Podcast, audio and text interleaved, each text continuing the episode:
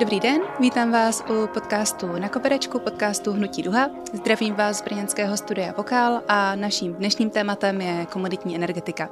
Vítám tady taky uh, své dva hosty. Uh, pana Jiřího Krista, který je uh, místopředsedou Národní sítě místních akčních skupin a také zakladatelem Enerkomu Opavsko, což je energetická komunita a o té se budeme povídat. Dobrý den. Dobrý den, děkuji za pozvání a mého kolegu Ondru Paška, který je členem týmu Ekonomika v Hnutí Duha a také má v Hnutí Duha na starosti založení energetického družstva.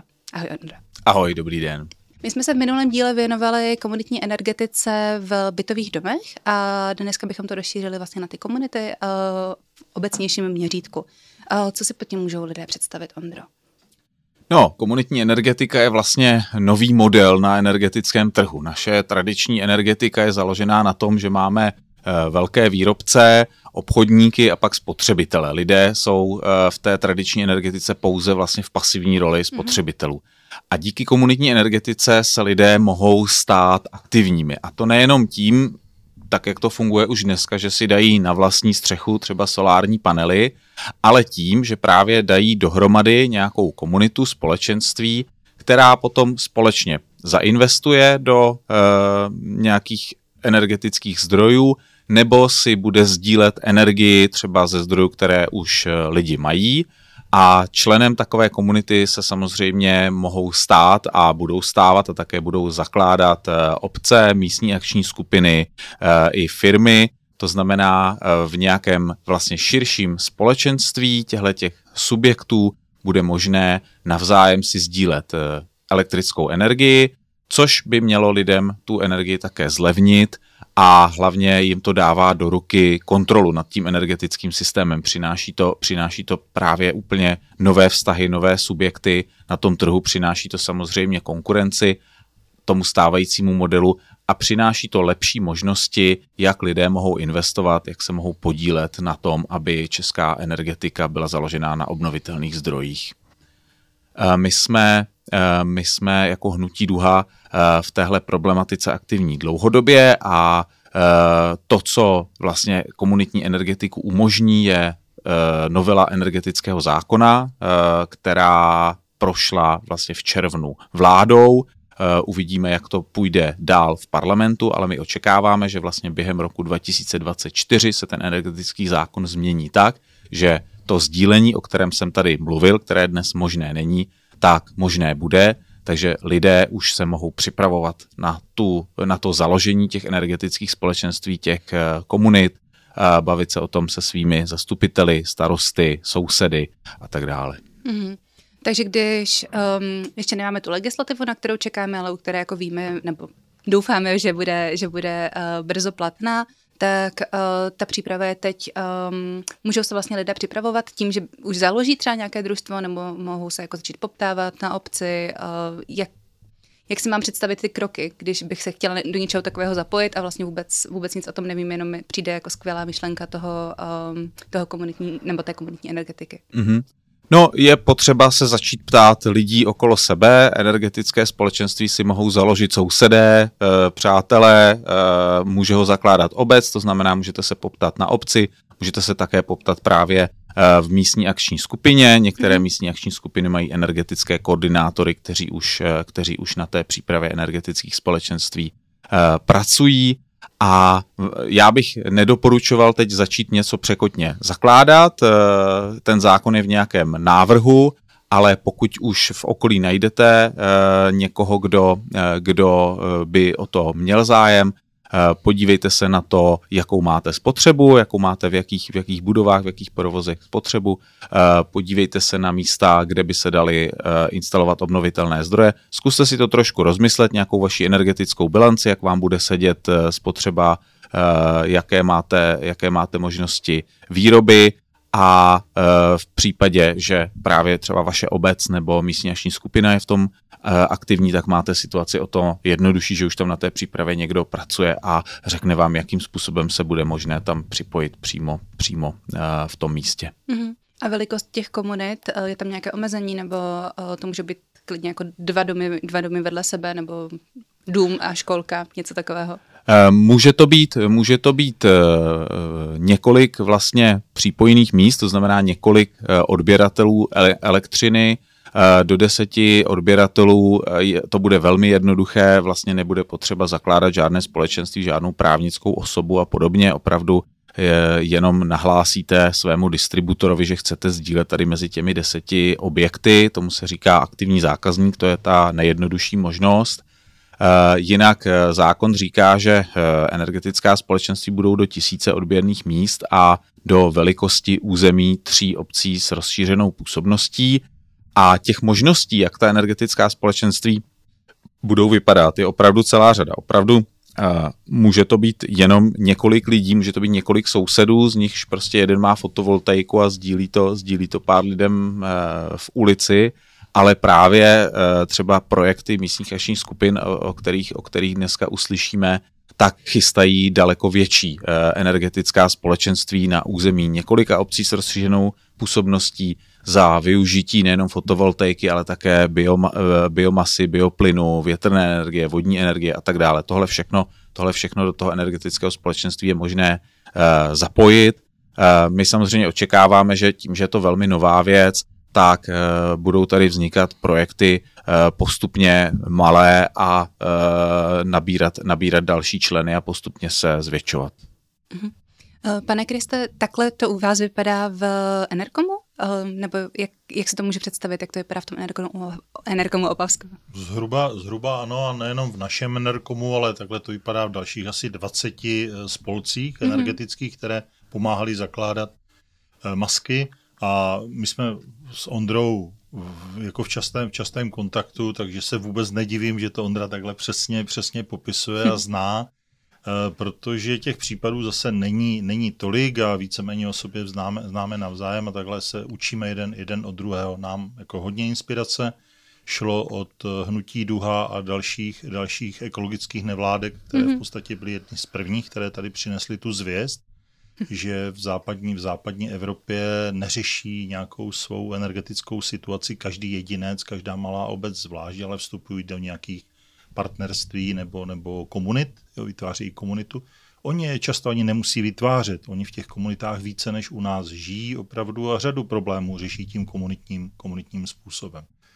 Uh, takže my jsme tu dobrou praxi zaregistrovali a zhruba před dvěma, dvěma lety na podzim 21 jsme založili, založili první, první uh, takový spolek Enerkom, že jsme si říkali, uh, zákon nezakazuje zakládat naštěstí jako zakládat taková společenství a začali jsme si trénovat, trénovat v podstatě vztahy v, tom, v té komunitě, což je důležité, pokud, a Honda to řekl správně, že my možná na nějakém obzoru vidíme i poměrně velké investice. Nemůžete jít do velké investiční akce s lidma, které znáte pár týdnů a mm, takže my jsme rádi, že už zhruba rok a půl, rok a osm měsíců řešíme řadu takových jako tréninkových úkolů, jak, jak se psat stanovy, jak zvolit nějaké, nějaké své představitele, tak aby to bylo vyvážené, aby tam byl někdo za obce, někdo za spolky, někdo za podnikatele.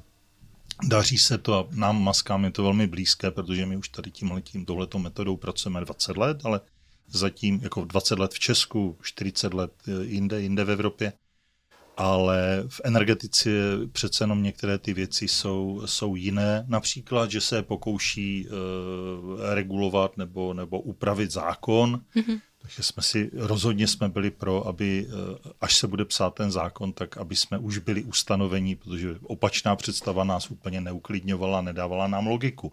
Že by někdo psal zákon na něco, co ještě nikým a ničím eh, jako v republice Neskouší. není jakoby mm, zhmotněno. Takže a následné založení Unie komunitní energetiky potvrdilo, bez Unie komunitní energetiky by ten připravovaný zákon nebyl ani takový, tak dobrý, jako je, jako je teď. Hmm. No, takže zatím, zatím nelitujeme toho, co jsme, co jsme podnikli a máme co dělat a doporučujeme tenhle ten krok eh, vlastně pokaždé, když se někdo zeptá a myslí, že máme založit, založit eh, ten spolek nebo družstvo nebo nějakou, nějakou entitu, Říkám rozhodně ano, protože ten čas není zbytečný. Čas je velmi dobře využitelný, až pak ten zákon bude, až budou finanční podpory, protože oni se připravují na založení, tak vy už se budete navzájem znát. Mm-hmm. Já se možná zeptám, Mirko, Enerkom Opavsko je vlastně jedním z prvních, které tady byly založeny, možná úplně první. My jsme se první, schválně říkám, se ustanovili, ano, že takhle vznikají ano. nevládky, že prostě na to nepotřebujeme požehnání, ale pak se musíme zapsat u soudu mm-hmm. a u našeho soudu v Ostravě to trvalo déle, zkoumali tam nějaké, nějaké věci, eh, navrhovali úpravy ve stanovách a nás pak předběhli kolegové ze severních Čech, mm-hmm. takže jsme mm-hmm. přišli mm-hmm. o, to místo, ale jako první založení jsme asi my. No. A uh Každopádně vy jste velice daleko vlastně v přípravě nějaké vize toho Enerkomu, co by měl eh, dělat, jaké zdroje zahrnovat, eh, kolik lidí by do něj mohlo být zapojeno. Můžeš trošku ten Enerkom představit eh, z téhleté perspektivy? Mm-hmm. Myslím, že se sluší vlastně zaspomínat na ty, kteří nám jako hodně pomohli, tak opravdu ideově to třeba bylo hnutí Duha právnicky po, po stránce příprav, příprav stanov eh, to bylo, eh, byl Frank Bolt, advokáti. Uh, organizačně ta aktivita šla s pomocí uh, Národní sítě místní akční skupin, hmm. že vlastně drtivá většina masek, které je jich 180, asi 175, funguje v republice pod tohletou sítí, takže třeba ty stanovy právnické nebyly úplně levné, ale objedná síť a ta je pak rozprodá už za velice nízkou cenu vlastně v takovým jako režimu svým členům, takže nás ty stanovy přišly na tisíc korun, což byla paráda. Zkušenosti, zkušenosti dala maska, ty, naše maska má letos 17, tuším 17 let, takže mhm. ty zkušenosti byly velké a když se to takhle vyskládalo, tak ten proces šel velmi, velmi hladce a nás eh, milé a pozitivně překvapilo, že už na ustanovující schůzi přišlo 17, 17 eh, aktérů nebo, nebo subjektů, zhruba polovina, polovinu tvořili obce, polovinu tvořili firmy, takhle to má být. A aby neměla žádná z těch skupin víc než 50% a, a dovedli se jakoby dohodnout, tak pár spolků, myslím, že dva nebo tři, eh, které to vyvažují, tak jako mm-hmm. hezky, hezky mm-hmm. doplňují Takhle my od té doby všem doporučujeme, aby postupovali, aby se nebáli e, vlastně svolávat ta ustanovující, ustanovující e, valná zhromáždění nebo valné, valné hromady. A to se, to se děje, jak říkám, cirka 20 tohle, tohletou cestou šli. Pak jsou velká města, Praha nebo Brno, které volí trošku jiný přístup a pak je zcela jistě řada malých, malých spolků, bytový dům nebo ně, něco podobného. Jezdím po republice, burcuju, verbuju a u nás, u nás eh, já nevím, jestli to je levicové nebo pravicové, ale pokud prostě věci jdou, tak my do nich nezasahujeme. My říkáme, eh, pokud má, má Enerkom něco sdílet, má mít co sdílet, tak tady musí existovat zdroje v tom území, takže investujte do zdrojů. A pokud můžete investovat sami, tak to dělejte sami, pokud nepotřebujete prostě nějakou podporu. Obce to dělají, občané nám dělají velkou radost. To jsou známá čísla, že v posledních měsících počet těch zájemců, kteří chtějí eh, dělat občanskou elektrárnu, většinou fotovoltaickou, je asi 6200, mám pocit, že to, to číslo je měsíčně, jo, takže my se možná letos dohrabeme někam na 80 nebo 90 tisíc. Toto. No a Opavsko, my te, to území našeho Enerkomu vždycky my říkáme, my jsme asi jedna šedesátina republiky, u nás ty čísla jako docela platí ve všem. Jo. Když to, co se v republice stane, vydělíte 60, tak jsme mm-hmm. na Opavsku. Takže my počítáme, že měsíčně asi 100 nových občanů a, a věříme, že drtivá většina těchto těch lidí, nejvíc občané, určitě i obce a určitě i firmy, dříve nebo později zjistí, že jim to vyrábí buď víc, než potřebují, nebo méně potřebují. A to je, to je ta správná situace, jim nabídnout členství v Enerkomu a říct, hele, ať, ať, ať toho máš příliš hodně nebo příliš málo, vstup k nám a sdílej to s někým, kdo v tu danou chvíli je v opačné fázi. Jo, to je noční provoz bioplynové stanice, kam s tou elektřinou. Nikdo ji nechce. A v tu chvíli majitel fotovoltaické elektrárny, který v poledne toho měl víc, než potřebuje, večer by zase potřeboval pomoc. Takže tyhle ty, a to je ta komunita, to je to partnerství těch jednotlivých druhů, druhů typů členů. Hlavní tam musí být pestrost, aby si měli co nabídnout. Kdyby všichni členové měli fotovoltaiku na střeše rodinného domu a chodili dopoledne do práce, tak se obávám, že si nemají co nabídnout, protože jsou na stejné vlně a to, tohle nefunguje. Takže mělo by to být pestré a co teda hodně postrádáme, tak jsou velké zdroje nesolárního typu. Takže nám je, nám je jasné, že dříve nebo později před náma bude ten úkol hodný takhle hmm. velkého enerkomu, který má hmm. teoreticky operuje na území, kde žije 155 tisíc lidí, tak eh, postavit třeba velkou větrnou elektrárnu. Hmm. Včera jsem měl zrovna kolem té největší v republice, 4,2 MW, tamhle mezi, mezi Mohelnicí a Moravskou Třebovou, tak jsme s kolegou, také členem Rady Enerkomu, Martinem Krupou, zálibně koukali, vygooglili jsme si 180 milionů korun, co to je při dnešní inflaci. Takže to je úkol do roku 2030, bychom prostě takovouhle nějakou věc chtěli. To už je věc, eh, záležitost, kterou si náš člen sám nepořídí, ani obec, ani, ani občan a asi ani žádná firma. A proto se združují, aby si vlastně ty větší záležitosti dovedli ošefovat jako efektivně. Mm-hmm. Ta subsidiarita v tomhle tom opravdu jako platí velmi dobře. Malé věci si dělají sami a zase jenom to sdílení, jenom ten, ten, ta, ta kooperace, ta se musí nějak organizovat. Já hlavně, co vnímám uh, právě třeba u těch uh, rodinných domů, uh, typicky jste říkal, že velký boom byl loni na podzim, ale i letos udělám si fotovoltaiku. A další vlastně krok, co přijde, tak je rozhodnutí o bateriích. Jestli je vůbec mít tak velký, jak nadimenzovat, kam je dát, uh, stojí nějaké peníze. A jak jste mluvil o té komunitní energetice, tak uh, to je vlastně řešení na, uh, nebo při nějakém správném nastavení, tak to je vlastně řešení tohohle problému, protože ty domy nebudou jako jednotky, ale budou členy té komunity a to mi přijde jako skvěle jako vyzdvihnout, protože um, nemyslím si, že um, to ví třeba každý, nebo mm-hmm. že je to nějak uh, v povědomí. Naprosto správně a napadá mě ještě, eh, že tak, jak jsem vlastně hovořil, tak by to mohlo, mohlo vypadat, že členem toho společenství, toho Enerkomu, může být jenom ten, kdo má vlastní výrobnu. A to mm-hmm. tak mhm. není. Může, může být i ten, který by se rád zapojil do toho sdílení. Eh, v drtivé většině ta elektřina je, nebo ta energie je levnější než ta, kterou nám poskytují jiní, jiní výrobci. Je to divné, že ti malí umí nabídnout levnější produkt. Logika by říkala, že to bude naopak, ale je to tak. Jako my máme menší marže, máme nějaké sociální ohledy a tak, když se prostě přihlásí například rodina seniorů, že, že prostě té technologii nerozumí, nechtějí využít ani tu státní dotaci, která dneska je 90 tisíc, prostě to, nebo nemají střechu, nebo nebo, ale že by chtěli sdílet, no tak to jsou prostě zlatíčka, tyhle ty potřebujeme, protože ti výrobci, já mám 10 let na střeše fotovoltaickou elektrárnu, postupem jsem se dohrabal, že využiju 20%, nemám baterie. Mm-hmm. Teď, když připnu boiler, tak 30%. Kdybych měl baterky, tak možná 50%, 60%. Ale vždycky mi prostě podstatná věc bude sdíle, uh, zbývat. A já jsem měl dát a logicky raději podělím eh, s, s lidma na naší ulici nebo v naší obci, které znám nejlíp. Potom, kdyby to nevyužili v naší obci, tak se sousedníma obcema a, a prostě s územím Opavska. Až v nouzi největší bychom to posílali někam dálkově přes celou republiku, ale komunita vlastně by měla zahrnovat i ty nevlastníky nebo ty neprovozovatele zdrojů a jsou to pro nás důležití, důležití členové, protože budou odebírat.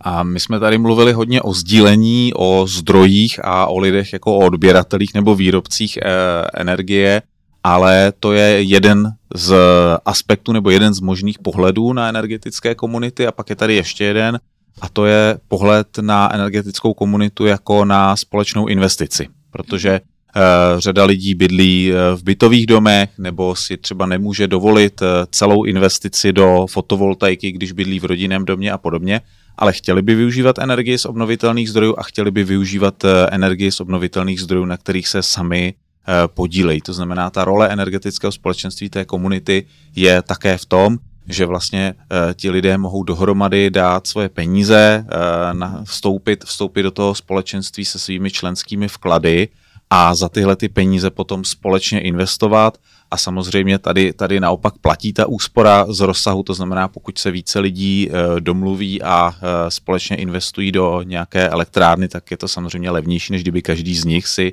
si investoval do té, e, do té svojí.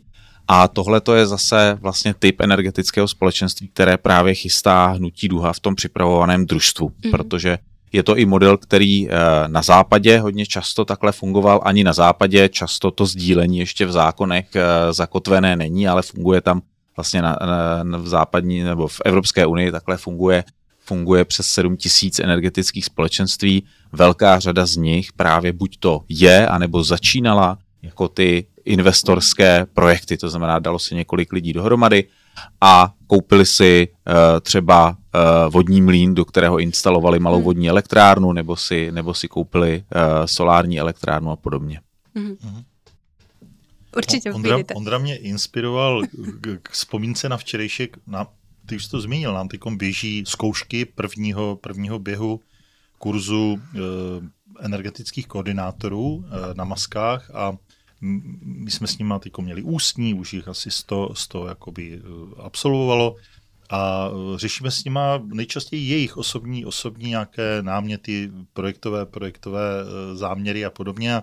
Přišli jsme tam na problém instalace fotovoltaik v památkových zónách a bylo milé, že ta kolegyně Veronika ze středních Čech okamžitě říká, ono by se to dalo řešit tím, že já bych to neměla na střeše v té památkové zóně, když to tam památkářům vaří, vadí, ale my bychom, my bychom to třeba udělali na pivovaru. A tak vznikla krásná vize, že na pivovaru budou velké fotovoltaické střechy a ten pivovar bude nejenom centr sdílení piva, to všichni známe, to boží, jo, ale ale může dodávat těm lidem i, eh, i elektriku. Jiný typ energie. I, přesně, krásně řečeno. to, to je reklamní heslo jako luz. Jo, já si to nechám, nechám si to někam uh, patentovat, abych jim to ale potom zadarmo, prodala. My, my teda většinou sdílí, sdílíme za náklady, jo, takže hmm. to je, No, Ale pořád vlastně jste, jste levnější než uh, ten distributor, nebo ve mhm. většině případů. Ano, ano. Jo. A souvisí s tím i ty distribuční sítě, že vlastně, když je to v rámci komunity, tak um, laicky řečeno potřebujete méně drátů, méně sloupů, uh, méně vlastně údržby té sítě jako takové? My si myslíme, že vlastně ty náklady, už jsem to řekl, to slovo, by měly být přiměřené mm-hmm. a že by jiný náklad eh, na kilowatt-hodinu přenesené přeneseného množství elektřiny mělo být v případě, že to někdo přenáší z jižních Čech, tam nějaká výrobna blízko těch Budějic, ta větší, a musí se tam postavit veliké dráty a veliké rozvodny a nevím co všechno, a nějaká bezpečnostní opatření a nese se to přes republiku až k nám na Opavsko. Hmm. A přece jiný náklad je, když to přenáším po síti místního nízkého napětí přes ulici svojí sousedce. To mě nikdo nevyvrátí, jsem technik, umím tohle odhadnout. A my jsme byli konfrontováni s názorem velké distribuční společnosti, která říká, ne, ne, ne, princip poštovní známky, a i když to bude přes celou republiku z Aše do Jablunkova nebo přes ulici, tak všichni budou platit stejně. No, mm-hmm. Rozumím tomu, pro ně je to výhodný, eh, výhodný moment, jo, protože oni by si ty své vysoké náklady na dálkové přenosy snížili, ale nám by narostly. My tenhle ten princip odmítáme a doufám, že bude odmítnout i na eh, úrovni vlády a, a parlamentu a řekne se, že by mělo být ne co 100 metrů jiná cena, ale Rakousko nás velmi inspirovalo a byla to ta exkurze, myslím, že, kterou jste taky organizovali ano. vy na Duze. A vidělo se, že podobná země, velmi, velmi podobná země s podobnou, s podobnou jakoby mentalitou, má tuším sedmi, sedmi uh, úrovňovou eh, tarifní stupnici, kde eh, naprosto jiná cena je za ten blízký přenos na nízkým napětí, o něco vyšší cena je na nízkým napětí v obci, ale jde to přece už jenom přes nějaké trafo. Mm-hmm. A pak je dalších pět stupňů a ten nejvyšší přenos je teda z jedné strany té republiky na druhou přes všechny ty eh, v, VN a VVN. Mm-hmm. Takže to ať si zaplatí s chlupama, když teda chtějí takhle, takhle podnikat. No ale narážíme vlastně na, na ty tlusté kocoury, to je ekonomický, ekonomický výraz, oni si zvykli, že se jim peníze sypou, tak určitě nebudou iniciovat tohleto. Ale máme tady poslance, co čtyři roky je někdo volí, a ti by si měli teda dát záležet, protože furt jsou nějaké volby. A občané tykom jako velmi eh, exaltovaný, bych řekl. Ta energetika je jako najednou se s ní stalo obrovské téma, eh, jako spolu s důchodama nebo s cenama potravin ale jako řada dalších voleb se bude točit hodně o cen, cenách energie a elektřiny především. Proč ji máme tak vysokou a proč bychom měli platit přenos eh, přes ulici vlastně na stejnou, stejnou, stejné peníze jako z Temelína do Jablunkova. Um. Komunitní energetika má ještě jednu výhodu cenovou, která se právě vztahuje k těm distribučním sítím. Nejde jenom o to, že ta energie se sdílí lokálně, že se přenáší na nějakou krátkou vzdálenost, ale jde také o to, že já pokud jsem členem toho energetického společenství a e, to energetické společenství má nějaký typ zdrojů, řekněme si pro zjednodušení, má fotovoltaiku, tak mým zájmem, když mám tu elektřinu od toho eh, energetického společenství, je spotřebovávat tu elektřinu co nejvíce v době, kdy právě ten zdroj vyrábí. Jo. To znamená vlastně eh, nepotřebujeme ani žádné další cenové signály, prostě stačí to, že mám elektřinu z toho zdroje toho společenství, mám nějaký chytrý elektroměr, který samozřejmě umí změřit to, kdy tu elektřinu spotřebovávám a už tohleto motivuje lidi k tomu, aby změnili vzorce svojí spotřeby, aby nastavili tu spotřebu, se kterou je možné hýbat eh, do těch hodin, kdy ten zdroj vyrábí. A to zase právě zlevňuje ty investice do té distribuční sítě, protože ta eh, tí, té se tím odlehčí v těch špičkách, eh, není potřeba tolik energie na regulaci, na vyrovnávání těch špiček a podobně. Hmm.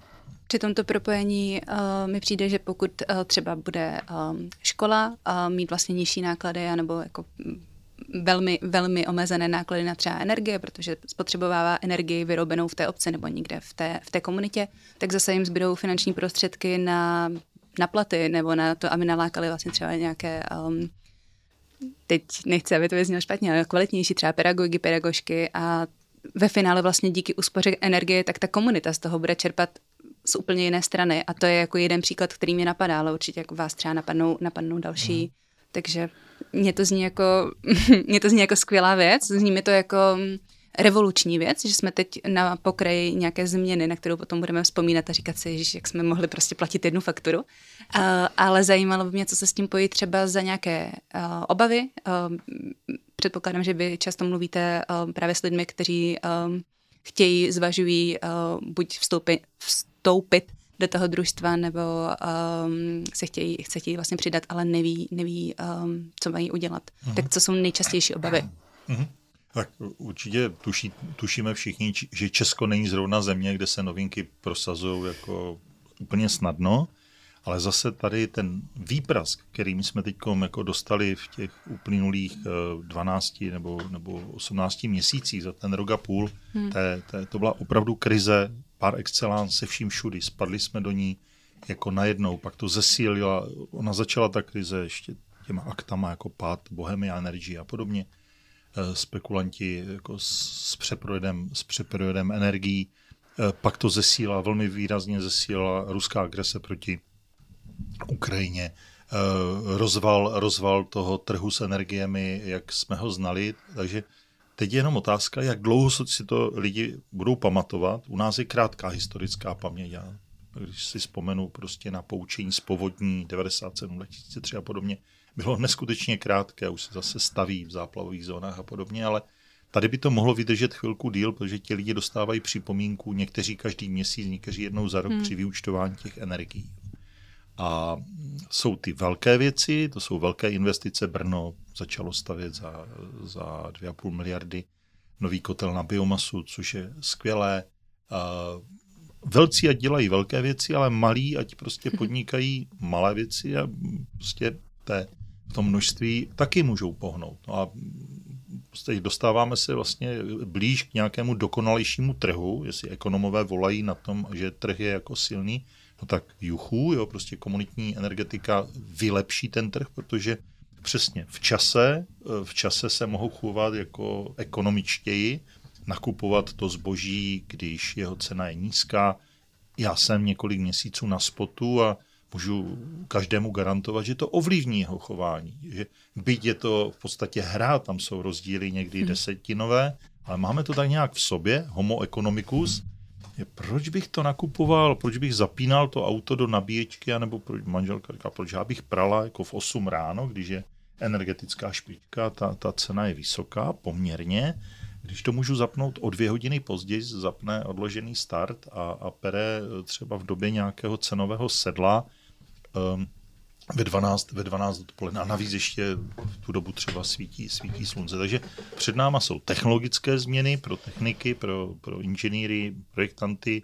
Je úkol, úkol přizpůsob, přizpůsobit k tomu systém měření, regulace, rozvodu a i výroby těch, tě, té, té energie. A pro nás, pro klienty, je využít těch možností a chovat se ekonomicky jako správný zákazník a tím tlačit nebo uh, vlastně lákat na ten trh ty, kteří se budou umět chovat v tomhletom, v tomhletom prostředí. A ti, kteří to nezvládnou a třeba tam chtějí dál operovat se starými zdroji a tvrdí, no já nešťastník, moje uhelná elektrárna nejde regulovat, jo, a navíc ještě mám platit povolenky, no tak nám je to jako fakt líto, ale tak odejdi z toho trhu. My jsme se právě toho jako environmentálního rozměru vlastně vůbec nedotkli. Řešili jsme tady ceny, řešili jsme tady nějakou komunitní podporu, ale uh, jak moc si uleví ta příroda, když uh, podpoříme ty obnovitelné zdroje třeba až těm 50% nebo více?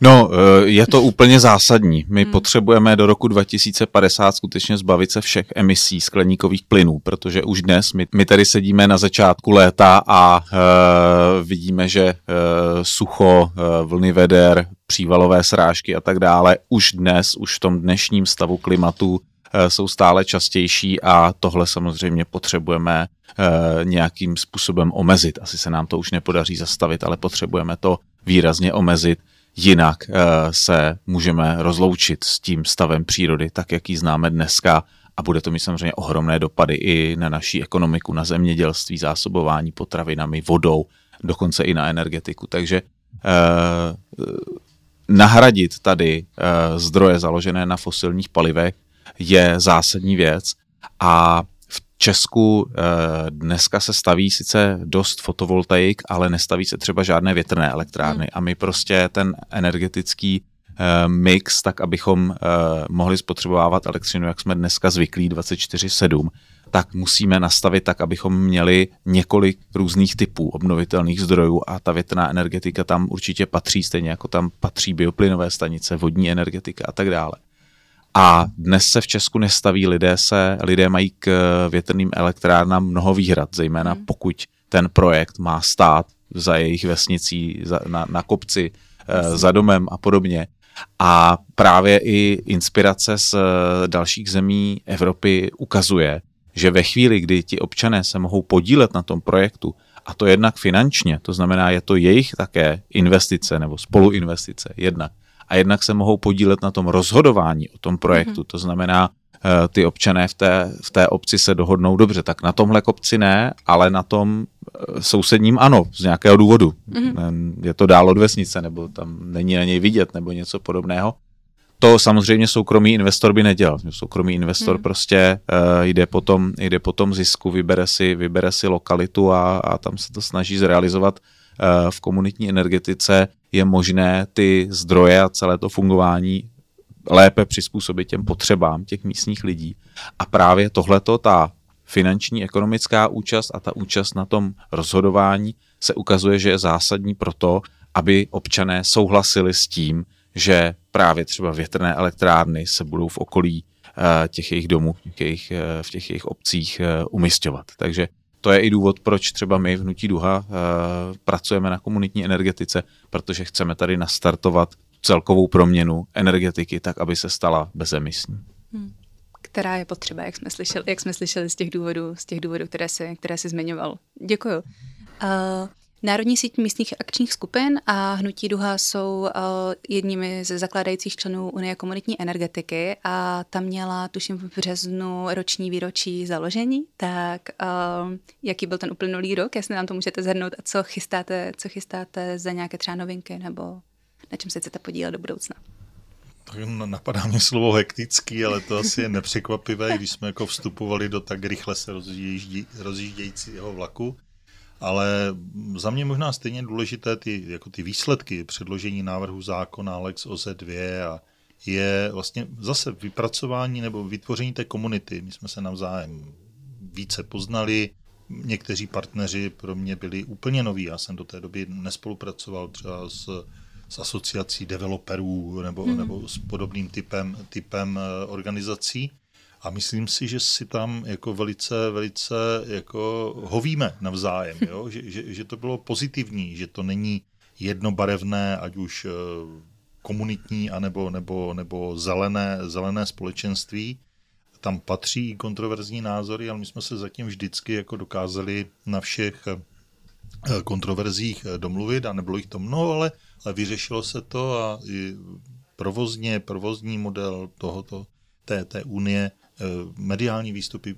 Prostě málo kdy jsem byl svědkem tak rychlého nástupu do plné, plné profesionality a dobré zhody Takže za mě, za mě je před Unii komunitní energetiky velká budoucnost, protože prosazením Lex OZ2 to nekončí a není to jenom Lex OZ 3, ale to budou pořád jako další a další výzvy sdílení dobré praxe, jako aby, aby ta úroveň komunitní energetiky v Česku byla vynikající. Jo? Prostě, aby jsme se dostali na stejnou úroveň, jako je třeba dneska v tom Holandsku nebo, nebo prostě v dalších zemích. My nechceme hrát jakoby druhou ligu. Jo? My chceme hrát špičku, takže tohle, tohle bude vyžadovat jako velkou, velkou práci třeba ve vzdělávání, v informační záležitosti. Dneska jsou to ty exkurze, ale zítra je to profesionalizace těch desítek, možná stovek spolků, které se tady prostě najednou vytvoří a to nebude, to nebude jednoduché.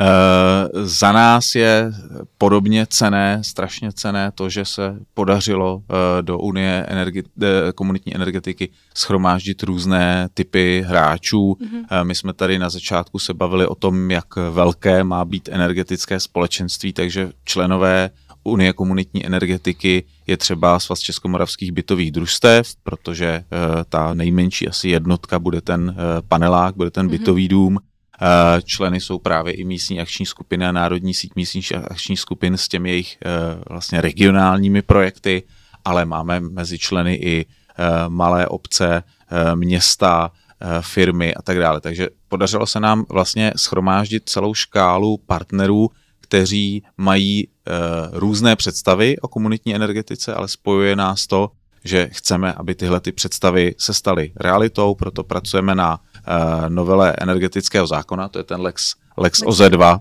to je možná zkratka, kterou uh, naši posluchači a diváci nemusí znát. Um, a já osobně jsem taky překvapen, jak rychle vlastně se Unie komunitní energetiky rozvinula. My jsme začínali s nějakými asi 13 členy na začátku, pět úplně zakládajících, pět, pět členů v radě a dneska máme přes 60 členů během jednoho roku. Hmm. Podařilo se nám etablovat se jako důvěryhodný partner eh, ministerstev, politiků při té odborné debatě o tom, jak má být komunitní energetika nastavená. Eh, podařilo se nám eh, získat pozornost médií, přitáhnout pozornost médií i k tomu, aby vlastně začali lidem vysvětlovat, co je komunitní energetika. A když se podívám trošku v nějakém delším horizontu, tak eh, teď samozřejmě je klíčové nastavit dobře ty podmínky, zákony, tak dotace, tarifní strukturu, distribuci a tak dále, ale postupně my se začneme přesouvat právě do té fáze vzdělávání, eh, profesionalizace, eh, pomocných služeb, nabízení služeb těm, těm energetickým společenstvím, tak, aby ty podmínky, které byly nastaveny, mohly ta energetická společenství využít a tedy komunitní energetiku dovést k nějaké realizaci. Děkujeme, že jste si na nás udělali čas na tento rozhovor a pokud vás zajímá komunitní energetika nebo jsme vás teď nalákali, tak Hnutí Duha založilo ekonom- energetické družstvo energetické družstvo. Můžete se podívat na družstvo.hnutiduha.cz a přihlásit se mezi členy a členky tohoto družstva. Děkujeme.